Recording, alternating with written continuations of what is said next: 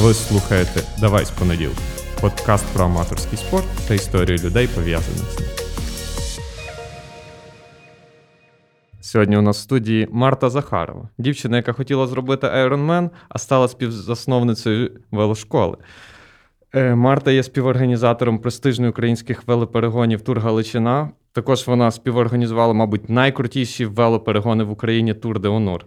Але про все по порядку. Привіт, Марта. Привіт. Розкажи, як у твоєму житті з'явився спорт?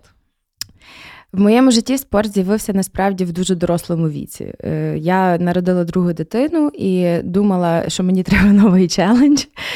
І е, ну, я побігувала собі для себе просто е, між декретами. І вирішила, що мені треба пробігти. Тобто я пробігла марафон в якийсь там період, і потім народила другу дитину, і вирішила, що мені треба щось нове. Е, Було два варіанти: або йти в ультрамарафони і бігати щось більше, ніж 42 кілометри, що мені здавалось crazy. А другий варіант був робити тріатлон, що насправді не менш crazy, коли я зараз вже думаю про це. Але якось тоді така була хвиля. Е, того всього Андрія Онистрата, він тільки-тільки з'явився. Тріатлон, в принципі, про нього почав хоч хтось говорити. Е, але і то ця спільнота була дуже маленька ще станом на тоді. І я вирішила, що от, е, напевно, зроблю Ironman, бо то так і звучить, і мені хотілося якихось таких звершень. Звучить в плані складно звучить. І щось, що ніби як неймовірне для простої людини, але по факту можливе. От. І я в першу чергу ну, почала розбиратись, що мені для цього потрібно.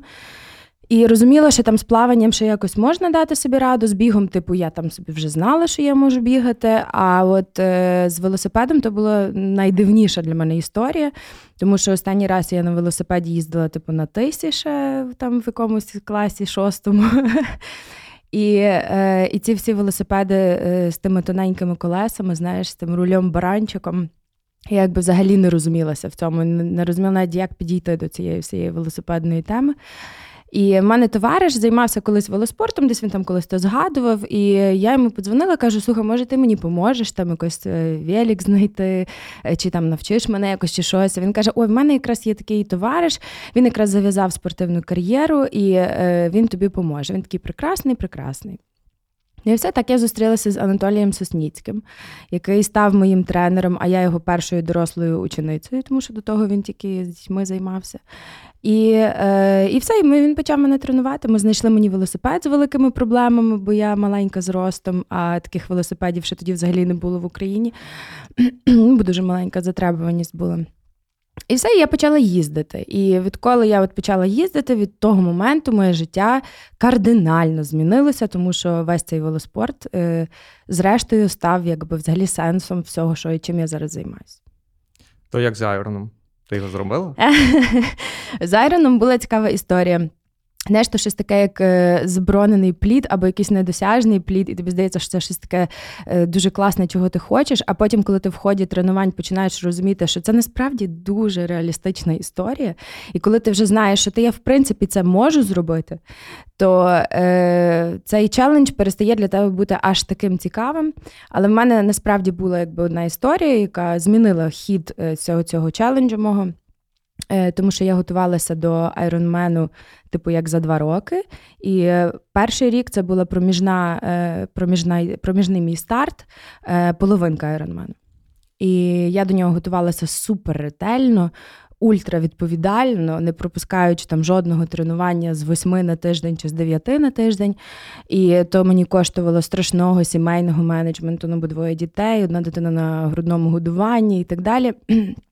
І е, я дуже супер класно е, підготувалася, їхала в Португалію на цей старт е, прямо з метою на тумбочку забігти. Ну, Я дуже себе відчувала в формі на нозі, як кажуть у нас велосипедистів. І е, приїхавши туди, в неділю в нас мав бути старт, а в п'ятницю я, їдучи з пляжу на велосипеді по велодоріжці, падаю і ламаю руку в двох місцях. У мене був відкритий перелом ліктя і розірвана зв'язка плеча, і ну, ключиці. тобто. І я замість свого старту лечу у Львів на операцію. Капець. І в той момент я собі просто подумала, що ну, типу, мені настільки було образно від долі, що я стільки вклала в цей е, в цей спорт, я стільки сил і стільки людей до того всього якби залучала, щоб змогти це все зробити, а воно не сталося через таку якусь історію, якої не очікував. Ну, ніби прийшло звідти, звідки, звідки не очікував. Е, що я потім просто не зібралася з силами знову почати бігати і плавати.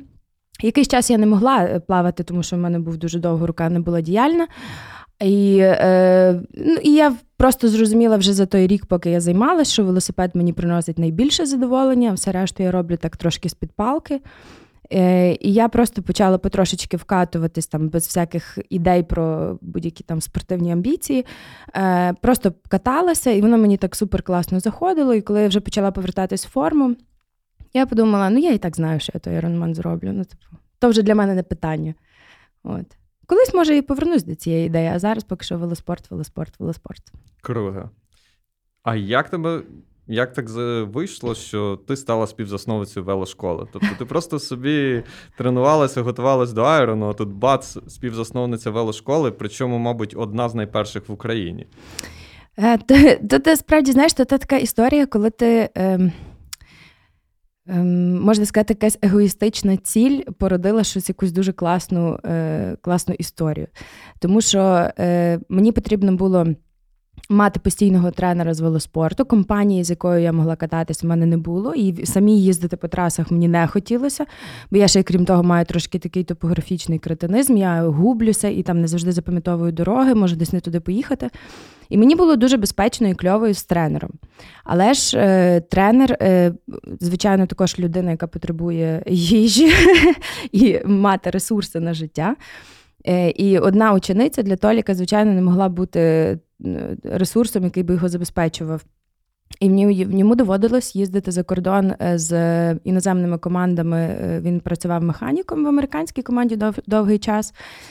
І він від'їжджав, він їхав там, наприклад, на три місяці в сезон, і відповідно я залишалася одна. І там в той перший раз, коли він їхав, ми там з ним позаймалися якийсь довгий час, і тут він говорить мені, що він їде. І в мене така аж трошки паніка, типу, що робити, як, як я буду їздити. Він мене познайомив тоді з Тарасом Берещаком, який повернувся з Польщі. Е, в нього закінчився контракт в польській велоакадемії, де він навчав дітей.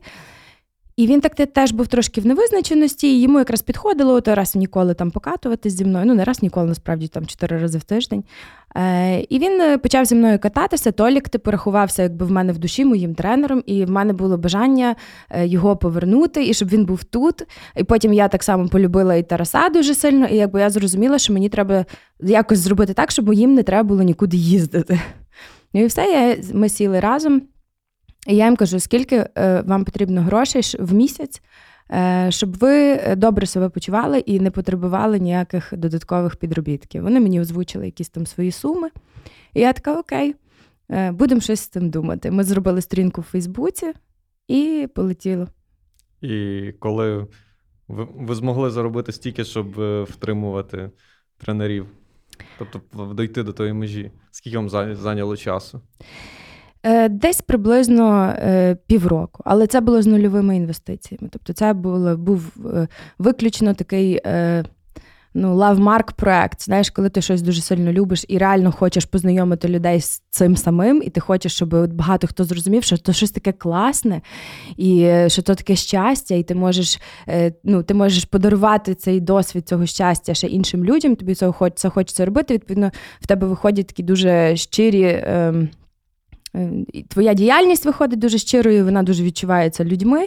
І таким чином, у нас буквально за перший сезон е, нас стало з однієї мене нас стало десь приблизно 15. Е, і потім ми підключили ще заняття на треку, які дуже привабили багатьох людей, які там десь собі покатувалися самі, але вони не мали доступу на трек і захотіли спробувати цей досвід. І все. І так буквально там е, перший сезон 15 нас було, потім нас стало там 30, а потім воно в геометричній прогресії почало рости. І е, ну, дуже швидко це ну, якби дуже швидко стало так, що хлопцям е, почало бути вигідно нікуди не їздити. І зараз у нас ще є тепер ще один тренер. Який також з нами тепер працює, тому що в нас вже забагато людей на двох. Круто. І скільки вас зараз тренується?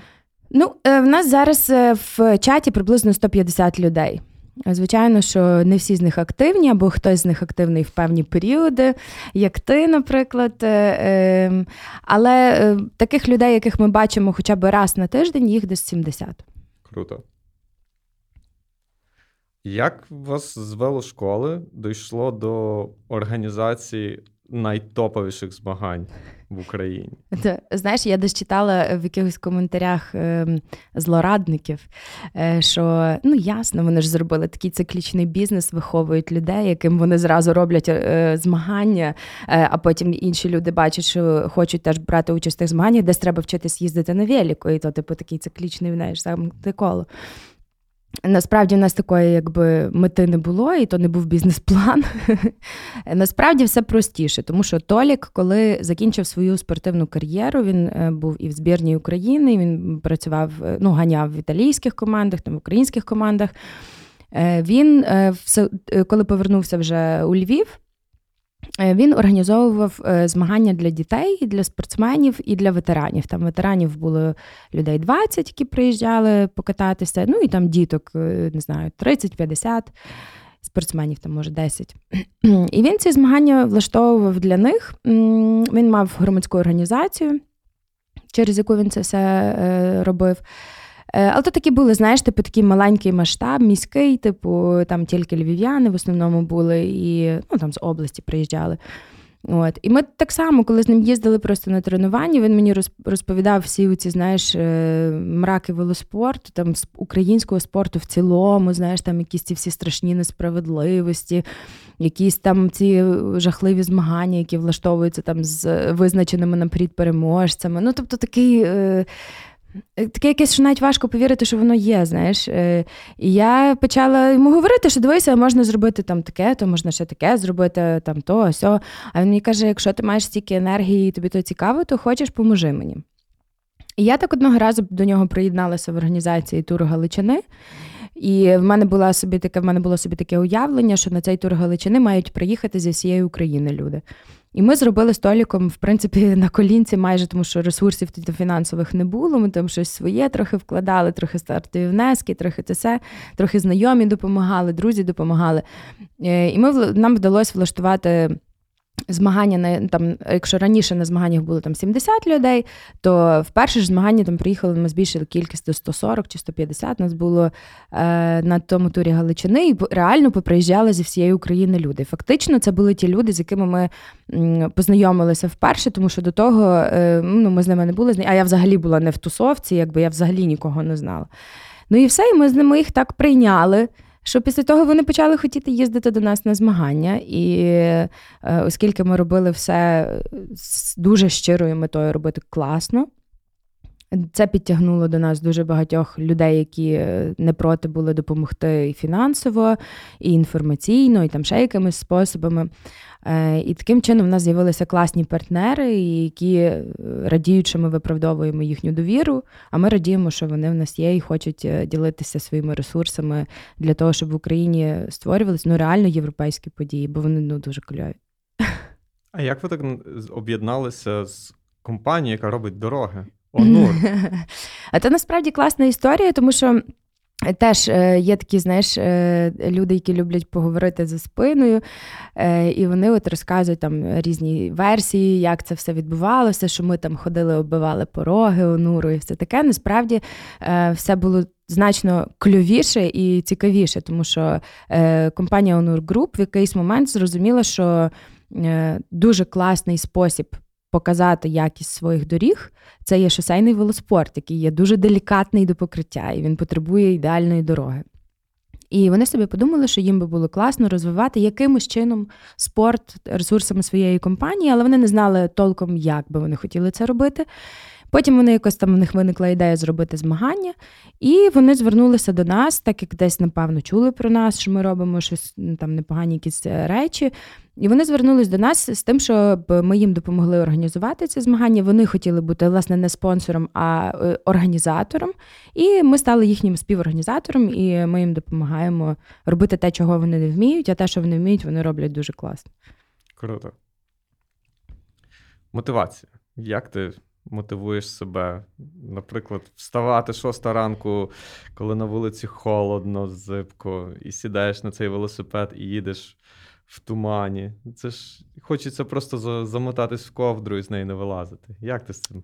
Живе. Знаєш, я б зараз мала почати розказувати якийсь мотиваційний спіч, який би починався з фрази «Е, Найдовша дорога на тренування це дорога з ліжка до дверей. Але ні, я не буду такого говорити, тому що реально важко вставати в 6 ранку, особливо коли холодно. Але все залежить від е, періоду часу. В якийсь певний період часу я можу мотивувати з тим, що е, там мені подобається, як трансформується моє тіло за рахунок спорту, і я там в якийсь час мені актуально там, наприклад, підхуднути, чи в якийсь час мені актуально може бути розвіяти свій мозок, якщо я дуже перезагружена. Е, В якийсь момент мене мотивує, що відповідальність перед людьми, бо е, якщо я перестану їздити і ну це буде не дуже добре, якби для інших е, людей з Макеби. Вони будуть ну, розуміти і відчувати, що щось якось іде не так, чи мені самі не цікаво. Іноді ця відповідальність мене приводить, але це точно не те, що я роблю через силу. Е, знаєш, як е, мій психотерапевт каже, завжди розрізняє собі, чи це ще зусилля, чи вже насилля. От в моєму випадку, коли десь там падає мотивація, це все одно залишається на рівні того, що я просто трошки докладаю зусиль, і після того я виходжу дуже щаслива і все класно. Е, Якщо я відчуваю, що це вже насилля, ну тобто мені реально вкрай там важко вже і все, я там можу пропустити якийсь день чи тиждень. Ну це дуже рідко буває, що ваш тиждень, але ну хіба під приводом відпустки, там з дітьми поїхати кудись чи щось. Е, Але так, в цілому, просто я так само ще розумію, що коли ти випадаєш з тренувань, то потім дуже важко повернутися, про що я тобі зараз наголошую. І е, це відчуття і розуміння, що я зараз пропущу якийсь час, а потім буду знову почувати себе з дохлячком, воно мені не подобається. Я не люблю цей стан. І тому мені краще себе тримати себе хоч в якомусь тонусі. Нехай я там не буду рвати і мотати на кожному тренуванні, але принаймні я не буду випадати дуже сильно з процесу. Е, І так воно в мене працює. Але я тобі скажу, що е, знаєш, це циклічний вид спорту, і ти е, ці цикли відчуваєш постійно. Тобто. Е, циклічність цього спорту вона у всьому, в, в рамках одного тренування, в рамках тренувального тижня, в рамках місяця, в рамках року, в рамках там п'ятирічки, наприклад. І от якщо сказати, якщо порівнювати мене і мою мотивацію там в перший рік заняття і в четвертий рік заняття, це зовсім різні речі. Я пройшла якусь якусь трансформацію. Там, наприклад, якщо в перший рік я переслідувала якісь якесь бажання визнання або чогось такого, то зараз в мене, наприклад, там вже це компенсовано іншими факторами в житті житті, і в мене зараз якісь інші бажання або потреби, які я закриваю за рахунок велоспорту. В основному це такі, власне, дзен, е, відпочинок, головою відпочивати і так далі. І, е, Але я також думаю, що ну, оскільки це циклічно, десь, напевно, знову прийде момент, коли я буду хотіти там прям вигравати всі змагання і е, рубати страшне, то тоді, відповідно, у мене з'явиться і нова ця мотивація. То виходить, в тебе зараз немає якоїсь такої амбітної спортивної цілі? Ні, амбітної спортивної цілі зараз в мене немає, тому що є такий момент, що я, по-перше, розумію, що якщо я хочу, то в мені вдається вигравати. Ну, тобто, якщо я хочу, я можу прикласти зусилля, натренуватись капець-капець і е, вигравати там майже все підряд. А якийсь такий був та цей рік такий був. Ну він для багатьох людей складний, то ті всі ковіди, ті всі епідемії багато нового досвіду, багато нових переживань, і якийсь такий емоційний стан, що ти не хочеш себе змушувати до перепрацьовування, до виходження сильного з зони комфорту. Е, Якось хочеться акумулювати багато, знаєш. І тому зараз я ніби як просто не розтрачаюсь, так би мовити, у велоспорті, більше накопичую якийсь приємний досвід, приємні емоції, знаєш, і, і отак. Ти згадуєш часто сезон, сезон. Взагалі, сезон існує, і, якщо, і інше питання вдогонку. От тим людям, які хочуть почати, але зараз здається, що осінь, та де починати займатися спортом. Та напишіть мені весною, а весною не буду мати часу, там літо, а влітку дуже гаряче. Відпустки, і так та, далі. та, та. Власне, коли починати займатися? Ну я тобі скажу так: в Макебі сезону нема. Ну, нема поняття сезону. Ми маємо якийсь умовне собі. Е, Ну, у нас він починається в кінці осені і закінчується в кінці осені цей сезон, тобто він все одно триває цілий рік. Ми його умовно так називаємо, тому що є сезон змагань, і, цей сезон триває з весни до осені, там середини весни до середини осені. Е, це, типу, грубо кажучи, сезон. Але для Макеба сезону немає, тому що ми взимку займаємося на велотреку. Це окрема своя історія, це зовсім інший велоспорт, який дуже класний, дуже цікавий і дуже сильно доповнює шосейний, тому що той, хто пройшов велотрек, той на шосе себе почуває ну, в рази впевненіше, він технічніший, він значно рівніше їде. він краще може розподілити свої зусилля і так далі. Е, Тому трек це така дуже окрема зимова історія. Її теж важко. Ну, трековий ми називаємо сезоном. А в цілому катальний сезон нема в нас такого, тому що ми катаємося цілий рік. Плюс у нас є збори. Взимку одні збори, е, такі просто покатушечки десь в теплих краях. І е, навесні вже такі збори, які включають нас в умовний цей змагальний сезон, де ми вже накатуємо базу для, для змагань і для активного катання на шосе. Знову ж таки, якщо хтось хотів все життя мріяв про велоспорт, зараз варто починати? Сто процентів. Сто процентів. Зараз якраз супер класний час, тому що е, знижки на велотовари. Тобто зараз якраз е, вигідно купувати велосипед, вигідно купувати екіп, який і так не є дуже дешевим. Відтак це це якраз зручно і вигідно зараз робити. Друге, що е, якщо ми займаємося на велотреку, то тренери знаходяться в одному приміщенні з тобою весь час і постійно можуть тебе спостерігати, і їм легше і ближче тобі фізично просто щось підказувати і все таке. І в тебе немає того стресу виїзду одразу на шосе з машинами, бо в людей є різні переживання е, на той, на ту тему. Е, в тебе ти собі їздиш по теплому приміщенні, ну приблизно теплому приміщенні. Ну, але мається на увазі, що не так, як на вулиці. Е, там все одно трошки так свіженько на треку, але в тебе немає тих всіх морозів, е, і ти не маєш якогось там ще такого негативного досвіду, там падіння по асфальту і так далі. Ти падаєш на, на паркеті або падаєш на резиновому покритті. То для тих, хто зовсім такий новачок, в кого можуть бути проблеми з рівновагою. Е, тому дуже-дуже класно. А хто вже катається е, і впевнений юзер велосипеда, просто хоче покращувати свій скіл, то це якраз супер час, щоб е, прийти і почати займатися на велотреку. Це прям ну такий класний досвід. Я пам'ятаю ці, я пам'ятаю ці перші враження, коли ти виходиш з такої тої ями, з того тунелю, виходиш на полотно треку, ти дивишся на нього, і ти думаєш, блін, я буду їхати по цій стіні. Never. І потім ти такий, коротше, себе пересилюєш підсилюєш, і і воно ну, то якісь американські гірки, ну такі кльові відчуття. Дуже шкода, що вони потім з часом трошки змиваються, бо ти, коли привикаєш, ти вже не відчуваєш того нахилу. І того втискання такого відцентрового. Але все одно ну, трек це my love. Круто.